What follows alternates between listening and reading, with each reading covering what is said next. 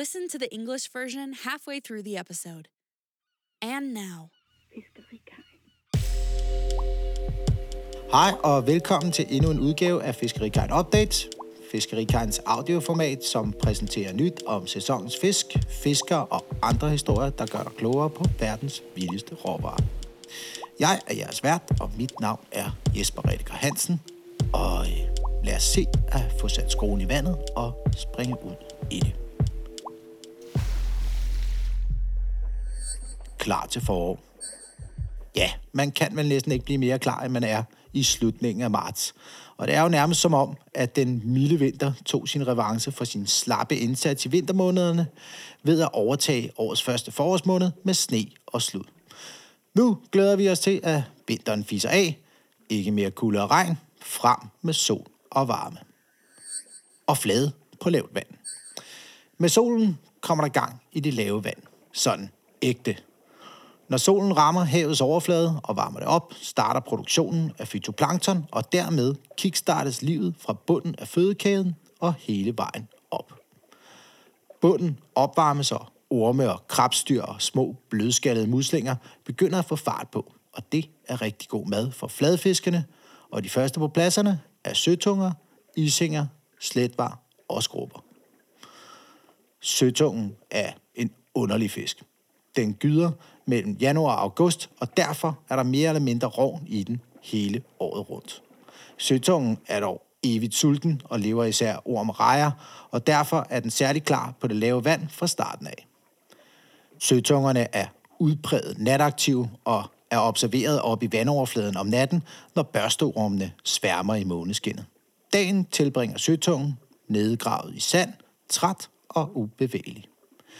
Søtungens lille skæve mund er perfekt til at grave ned i bunden efter orm, og den kan heller ikke gabe over meget mere end en hundestejle med det lille gab. Har man til gengæld prøvet at holde en levende søtung i hænderne, har man hurtigt lagt mærke til, hvor stærk og yderst smidig den er. Og det er noget, man kan smage. Og søtungen har en konsistens og et bid, som man ellers kun finder hos pikvar. Priserne er også meget lig dem på pikvar, men hvis man virkelig skal have noget ekstraordinært på menuen lige nu, så skal man gå efter søtungerne i april. Skrubberne, de har lige afsluttet deres skydefærd og er derfor at finde på pladserne. Men de er ikke meget værd i starten af sæsonen. Det går dog hurtigt, da de er regulære grovædere, der spiser alt, hvad de kan komme i nærheden af. De er især glade for de små, blødskallede muslinger, og når man renser skrubber om foråret, så er det som at skære i sten, og man skal slibe kniven hyppigt. Vi anbefaler dog ikke skrubber i april. De er først klar i maj eller senere. I stedet så skal man gå efter isingerne. De er også glade for muslingerne og er på dette tidspunkt ofte stadig med rogn. Det betyder dog ikke lige så meget for isingerne, da de ikke sætter lige så meget rogn som skrubberne, og derfor ikke er så medtagende som skrubberne efter gydningen. Isingerne er ikke store, og en ising over 30 cm er en stor fisk. Hvis man gerne vil have en stor fisk, så skal man gå efter sletvaren. Sletvaren er på toppen i april, og vi forventer at have flotte fisk tilgængelige hele måneden fra kystfiskerne og fra de store garnbåde på vestkysten. Der fanger stort set lige så mange fisk over 1 kilo, som der gør under 1 kilo. Vi sælger dem både i filet og som portionsfisk. Sletvaren er med rogn i foråret, men den gyder først i midt maj eller i juni. Rognen fylder selvfølgelig noget, og mere og mere jo længere ud på sæsonen man kommer, men rognen smager fint og kan for eksempel fint bruges til tartar masala. Sletvaren er ikke lige så fed som pikvaren, og man skal passe på ikke at overtilberede det sarte kød. Den egner sig ekstremt godt til sashimi, crudo eller ceviche. Priserne er vi lidt spændte på. Desværre er der en sammenhæng med prisen på pikvar og sletvar, og priserne på pikvar har de sidste år været ekstremt høje. Derfor har sletvaren også været dyr de sidste år, men vi har en forhåbning om, at priserne kan tage et dyk i år, nu hvor markederne mod syd formentlig ikke har den samme købekraft i år som de sidste år. Pikvaren, den skal man vente en måned med. De rykker først ind på det lave senere, når der kommer gang i tobiserne. Pikvaren er en udpræget fiskespiser og bliver ikke lokket af orm og muslinger. Dem kommer vi til at tale mere om i maj måneds nyhedsbrev. Og så er der fjordeje. Vi har allerede fået de første fjordrejer ind på kajen, og vores dejlige rejepiller er tilbage på kajen igen. Og det er næsten det bedste af det hele. De fleste af vores rejepiller er kinesiske, og hver dag spiser de ekstra spicy frokost med hjemmelavede fiskesaucer og strandkrabber fermenteret i glas. Det er interessant, at der er så store forskelle mellem vores kulturer på hvilke dele af fisken, der er de mest anpriste. Hvor vi i Vesten er ude efter kødet, er det særligt hovedet på fisken, der står højest på ønskelisten hos vores kinesiske rejepillere. Rejerne i starten af sæsonen kommer fra Holbækfjord. I den inderste del af fjorden er der mørk mudderbund, og her bliver vandet hurtigt varmet op. Vores gamle ven, Ivan Strø Bartoldi, er manden med årets første fjordrejer, og vi glæder os til de kommende 6 måneder med fjordrejer på kajen. I starten af sæsonen er rejefiskeriet ustabilt, og koldt vejr sætter en øjeblikkelig stopper for fiskeriet. Man skal dog ikke være bange for at smide rejer på kortet, da vi har indfrosset rejer i oktober, som vi piller, når der ikke er friske. De smager ikke helt som de friske, men de smager langt bedre end en lagereje. Og så skal man heller ikke gå og have ondt i maven, bare fordi man har sat rejer på kortet. Og det er bestemt en dejlig ting. Hornfisk fra midt april. Så kan man godt blive klar til skæld i hele butikken, når hornene kommer ind. Kystfiskerkompagniet, som i august igen blev en del af Fiskerikajen, håndterer de fleste af de danske hornfisk fanget i indre danske farvande, og det er ikke så let. På havnen i Korsør samler vi hornfisk fra bundgarnene i Korsør, på Omø og fra Langø, alle sammen skånsomt fanget og leveret i Korsør inden for 12 timer efter fangst. Vi skærer fileter af de største, og i år har vi besluttet os for at forsøge os med at lave en del forskellige panerede produkter, så vi kan opbygge vores lager og sortiment af skånsomt fanget kystfisk til senere på året. Om det lige er den 15. eller den 16. april, hornfisken kommer, ved vi ikke. I 2020 og i 2021 kom de begge gange den 17. april, og i 2022 kom den først den 20. april. Den kommer derfor først til salg fra den sidste uge af april, og derfor kommer der mere om hornfisken i majudgaven af Fiskerikajen Update. Stenbiderens odyssé. Vi har danset lidt rundt om stenbideren siden januar, og derfor så tager vi lige en sidste sving op med stenbidersæsonen i 2023. Og kort sagt, så gik det således. Det startede vildt tidligt. Da det stod på, var det umuligt, og til sidst var der bedring. Men vi får ikke rigtig nogen forklaring på, hvorfor. Og det må vi leve med. For det med at vide noget om, hvad der sker under havets overflade, det er ikke altid nemt. Vi ved ganske enkelt ikke nok om, hvordan det går med stenbideren. Årsagen er, at vores data ikke er skarpe nok. Men der er dog noget, vi ved. Vi ved, at stenbideren er en fisk, der er udbredt fra Hvidehavet i det nordvestlige Rusland til Amerikas østkyst, hvilket mere eller mindre dækker hele det nordlige Atlanterhav. Der er også rimelig enighed om, at stenbideren kan opdeles i mindst 3 overordnede populationer.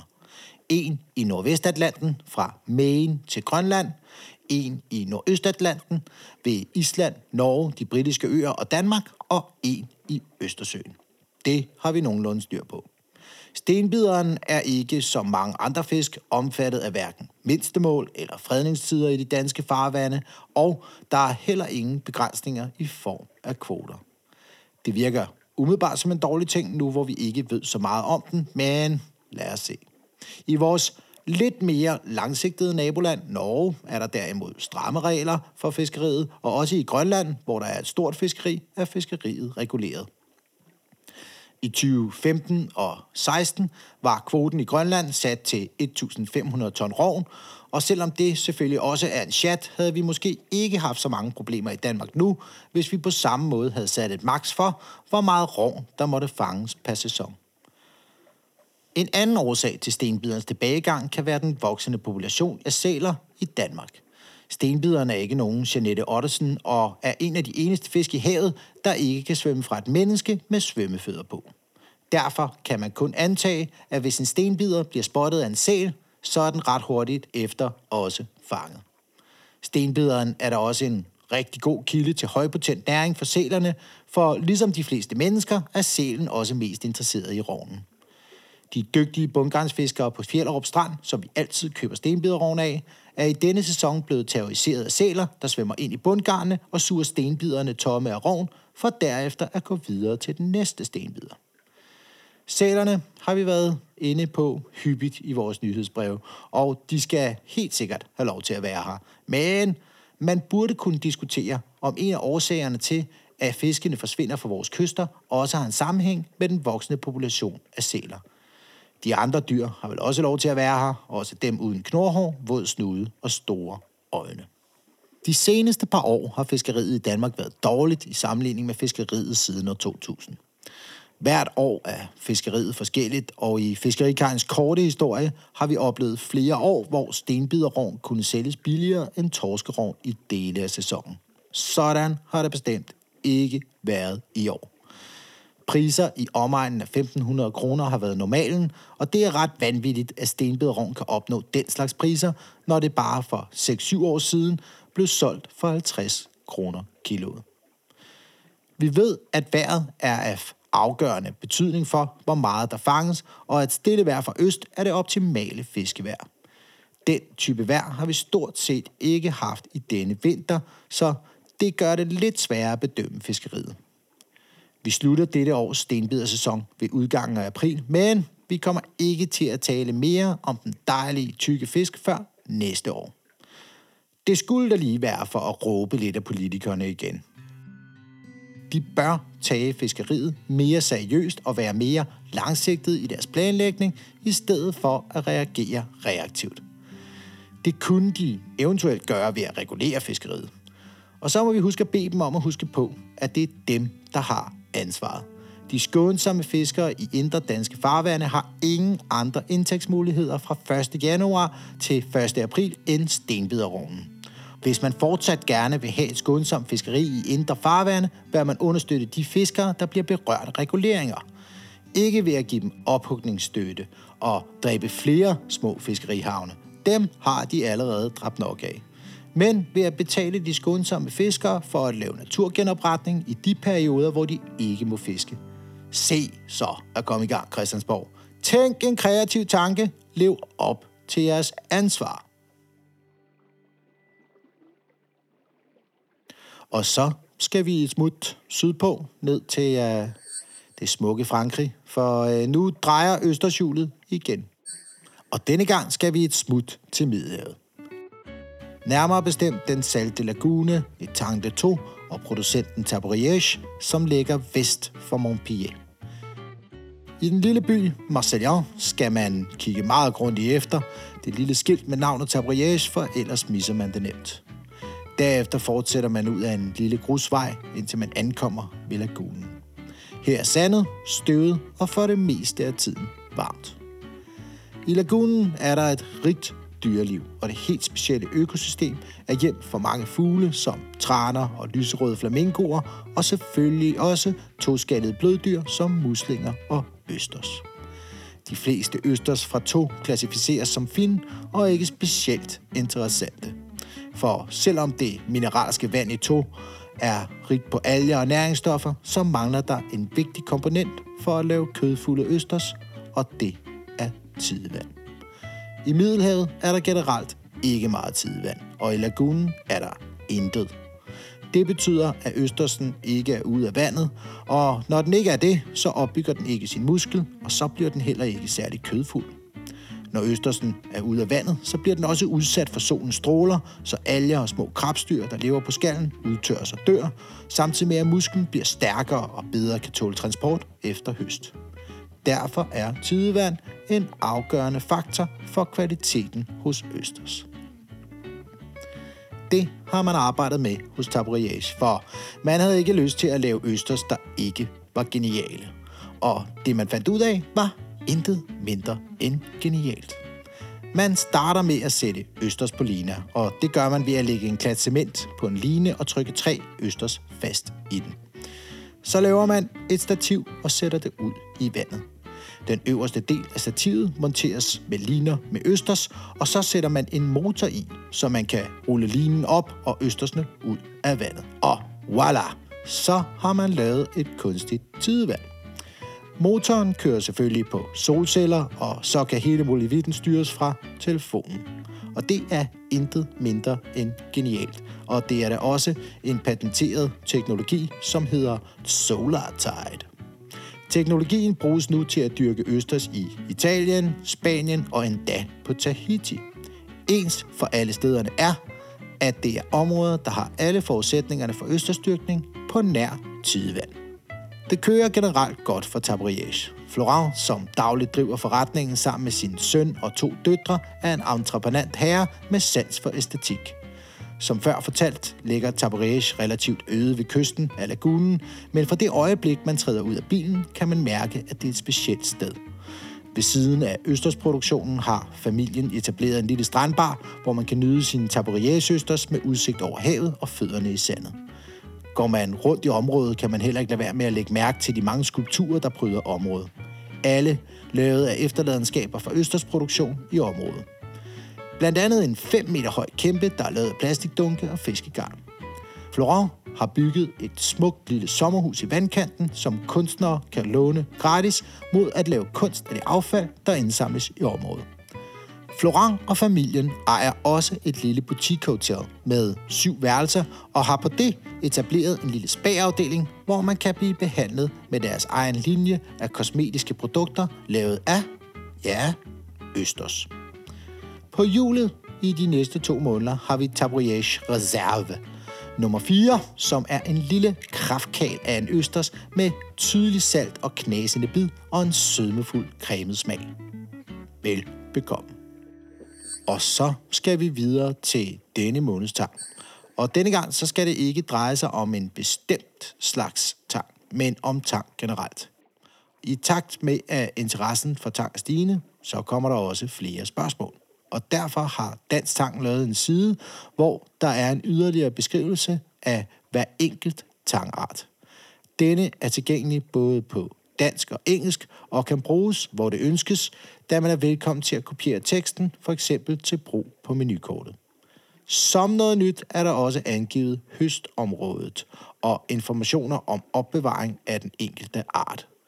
Det er vigtigt, at man aldrig bruger postevand, når man skyller og tilbereder sin tang, men i stedet for bruger en 3% saltvandsopløsning, for på den måde, der får man bare en bedre råvare. I vores show notes, der lægger vi lige et link, hvor man kan læse lidt mere om det. Samtidig har flere også spurgt lidt ind til, hvordan Dansk Tang arbejder, hvordan man høster, samt historien om Dansk Tang. Og kort fortalt, så holder Dansk Tang til i Ådshad, hvor de høster tangen omkring Isfjorden, Kattegat og Isaiabugten. Alt er håndhøstet på en bæredygtig måde, så tangen gror ud igen. Dansk Tang er også i gang med at udvide laboratoriet, hvor tangen farmes på liner til senere udsættelse. Det kan man også læse om på Dansk Tangs hjemmeside. Informationen om de forskellige tangarter vil for fremtiden være tilgængelig på al tang, som pakkes af Dansk Tang via en QR-kode, så man nemt lige kan finde den på telefonen.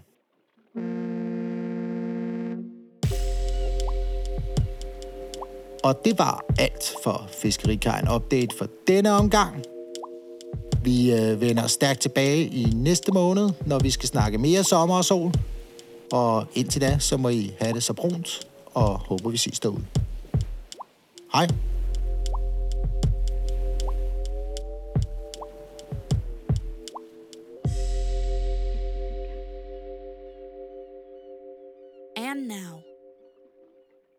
Hi, and welcome to another edition of Fiskerikajen Update. I'm your host, Jesper Redecker Hansen, and now let's dive in. Ready for spring yet? Well, you couldn't really be more ready for spring than by the end of March. It is almost as if the mild winter this year took its revenge for slack efforts in the winter months by completely taking over the first month of spring. And now we're looking forward to the end of winter. No more cold and rain, bring us sun and heat. Flatfish in shallow waters. When the sun hits the surface of the sea and it heats up, the production of phytoplankton starts and kickstarts life from the bottom of the food chain and all the way up. The seabed heats up and worms, crustaceans and small soft-shelled mussels start to pick up pace. This is proper tucker for flatfish. And the first to come into action in the shallows are sole, flounder, dab and brill. The sole is a strange fish that spawns between January and August and is therefore with roe more or less year-round. However, the sole is always hungry and feeds mainly on worms and shrimp and is therefore found in the shallow waters from the beginning. The soles are distinctly nocturnal and are often observed near the surface at night when the bristleworms swarm in the moonlight. The sole then spends its days buried in sand, tired and motionless. The sole has a small crooked mouth, which is perfect for digging into the bottom for worms and shrimp. And if you've ever tried to hold a live sole in your hands, you've quickly noticed how strong and extremely flexible it is. That is something you can taste. And the sole has a texture and a bite that is otherwise only found in turbot. The prices are also very similar to those for turbot, but if you really want something extraordinary on the menu, then you should go for sole in April. The flounder. The flounder have just finished spawning and are also found in the shallows, but they are not worth eating in the beginning of the season. However, that will quickly change, as the flounder is a ferocious predator that will eat nearly anything that comes in its way. They are particularly fond of the small, soft-shelled mussels, and when you clean flounder in the spring, it's almost like cutting stone, and you have to sharpen your knives frequently. However, we do not recommend flounder until May or later. Instead, you should go for the beautiful dab. They are also munching away on mussel spat and are often still with roe in the spring. However, this does not mean as much for the dab, as they do not carry as much roe as the flounder and are not as thin after spawning as the flounder. The dab are small and beautiful, and a dab over 30 centimeters is a big fish. If you want big fish, you should go for brill. Brill is at peak season in April and May, and we expect to have nice fish available from the coastal fishermen and the large net boats on the west coast throughout the month. They catch almost as many fish over 1 kilo as under 1 kilo, and we sell them both in fillets and as whole fish. The brill has roe in spring, but will not spawn until mid-May or June. The roe takes up more and more space the further we get into the season, but the roe tastes fine and can be used for taramasalata or other brilliant dishes. The brill is not as fatty as the turbot, and you have to be careful not to overcook the delicate meat. It is extremely suitable for sashimi, crudo or ceviche. We're a bit curious about the prices though. Unfortunately, there is a correlation with the price of turbot and the price of brill, and prices for turbot have been extremely high in recent years. For this reason, brill has also been expensive in recent years, but we hope that the prices will take a dive this year, now that the markets south of the border probably do not have the same purchasing power this year as they have in recent years. Turbot is not for another month. They move into the shallows later when the sand eel get going. The turbot is a distinct fish eater and is not lured by worms or mussels. More about the turbot in May month. Fjord shrimps. We've already got the first fjord shrimps in this year, and with them the lovely shrimp peelers. That is the best thing of all. Most of our shrimp peelers are Chinese, and every day they sit down to a family meal with homemade Chinese dumplings and extra spicy salads, and fermented shore crab in glasses starts popping up in the windowsills again. The fjord shrimp at the beginning of the season come from Holbækfjord. In the innermost part of the fjord there is a dark muddy bottom, and here the water is quickly heated up. Our old friend Ivan Strø Bartoldi is the man with the first shrimp of the year, and we're looking forward to the next 6 months with fjord shrimps at Fiskerikajen. At the start of the season, the shrimp fishing is unstable, and cold weather puts an immediate stop to fishing. However, You should not be afraid to put fjord shrimps on the menu, as we have frozen shrimp in October, which we will peel when fishing gets hard. They do not taste the same as the fresh ones, but they do taste far better than any brine prawn. Even better is the fact that you do not have to run around as a nervous wreck looking at the weather forecast just because you put fjord shrimp on the menu. We've got your back. Garfish. Get ready for little green bones and scales everywhere. The garfish is here.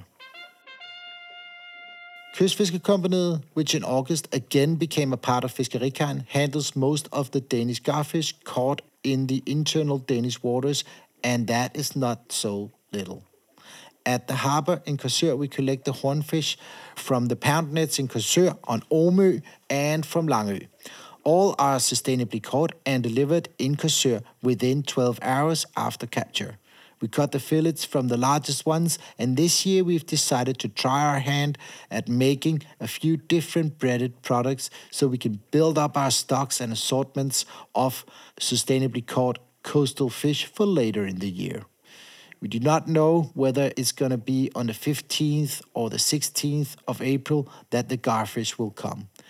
In 2020 and 2021, the garfish came on the 17th of April, and in 2022 it didn't come until the April 20. So garfish will be on sale from the last week of April. The Odyssey of the Lumpfish. We have been dancing around the lumpfish since January, and we will take one last dance with the lumpfish season for 2023. And in short, it went like this. It started out crazy early. When it was on, it was impossible. And in the end, there was some improvement. But we don't get any real explanation as to why. And that is something that we have to live with. Knowing something about what happens underneath the surface of the sea is not easy. We simply do not know enough about how the lumpfish is doing. The reason is the data. The data isn't solid enough. However, there is something that we know. We know that the lumpfish is a fish that is widespread from the White Sea in the northwestern part of Russia to the east coast of America, which more or less covers the entire Atlantic Ocean. There is also agreement that the lumpfish is divided into at least three general populations.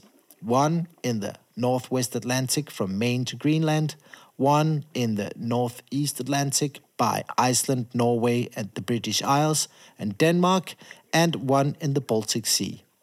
We have that pretty much under control.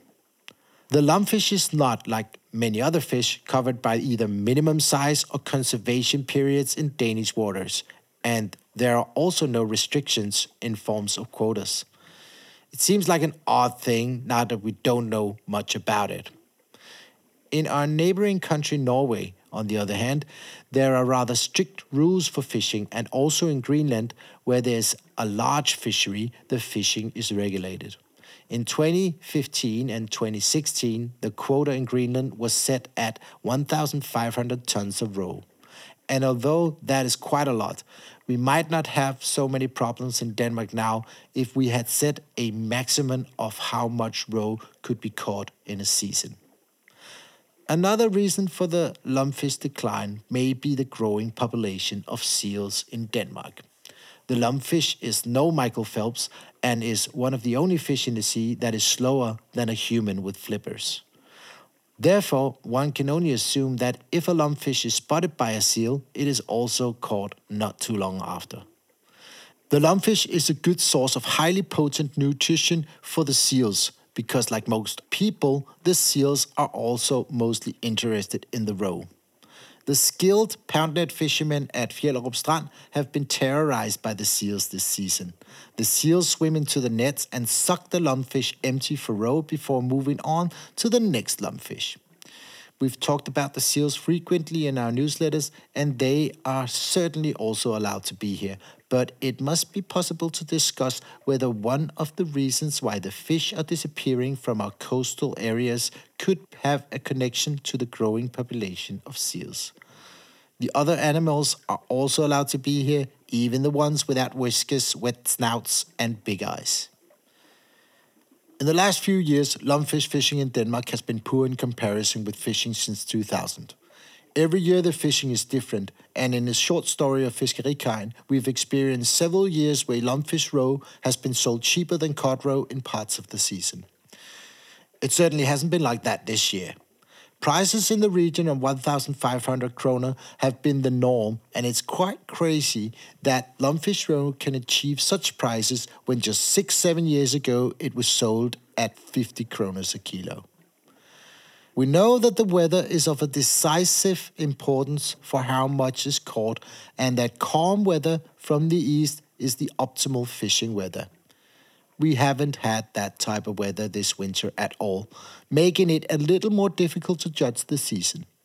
We will end this year's lumpfish season by the end of April, but we won't be talking more about this lovely thick fish until next year.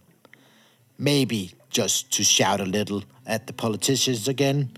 They need to take fishing more seriously and act proactively instead of reacting reactively. They could do that by regulating fishing and seal populations in the Baltic. They are the ones in charge. The low-impact fishermen in inland waters have no other means of income from January 1st to April 1st than the lumpfish. If we still want to have low-impact fishermen in inland waters, we have to support the fishermen who are affected by regulations. Pay the low-impact fishermen to do nature restoration during the periods when they're not allowed to fish. Think creatively. Live up to your responsibilities. The oyster wheel is turning, and this time we are going to the Mediterranean. More specifically, the salty lagoon Étang de Thau, which lies west of Montpellier. In the small town of Marcellion, you have to look very carefully for the small sign with the name Tarbouriech.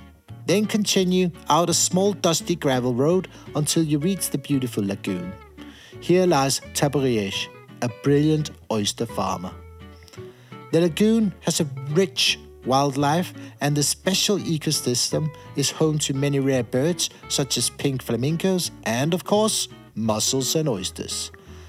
Most oysters from Thau are classified as fins and are not particularly interesting, because although the salty mineral water of Thau is rich of algae and nutrients, an important component is missing to make meaty oysters, and that is the tide. In the Mediterranean, there's not a lot of tide, and in the lagoon, there is none. This means that the oyster is not out of the water, and when it's not out of the water, it does not build up its muscles, and then it does not become very meaty.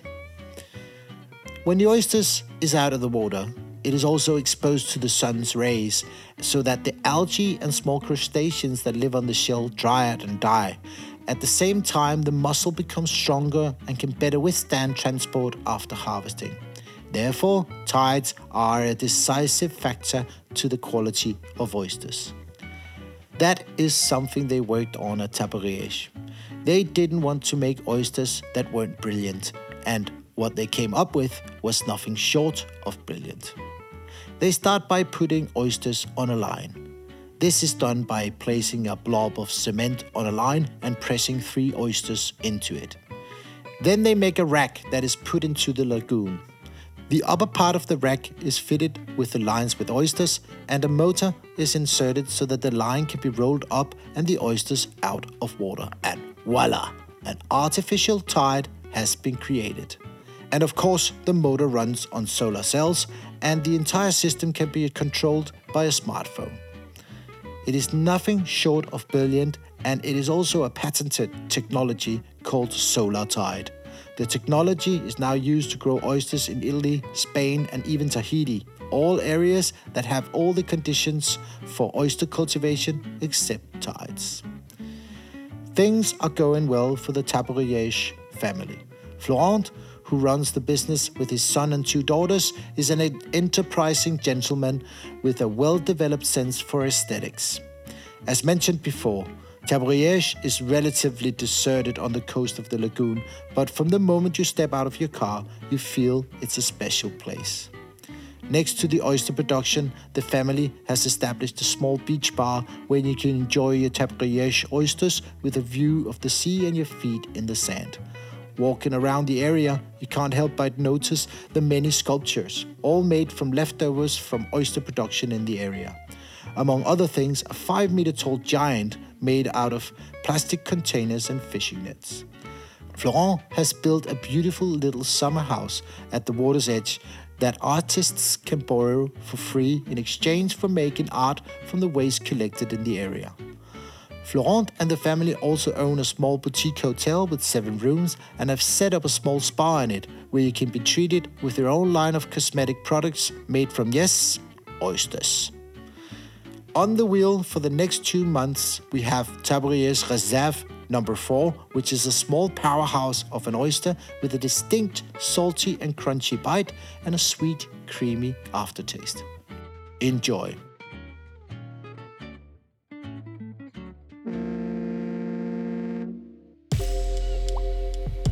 And that was it for Fiskerikajen Update. We hope you've enjoyed listening to my crappy English, and I look forward to speaking to you again next month. Saludos!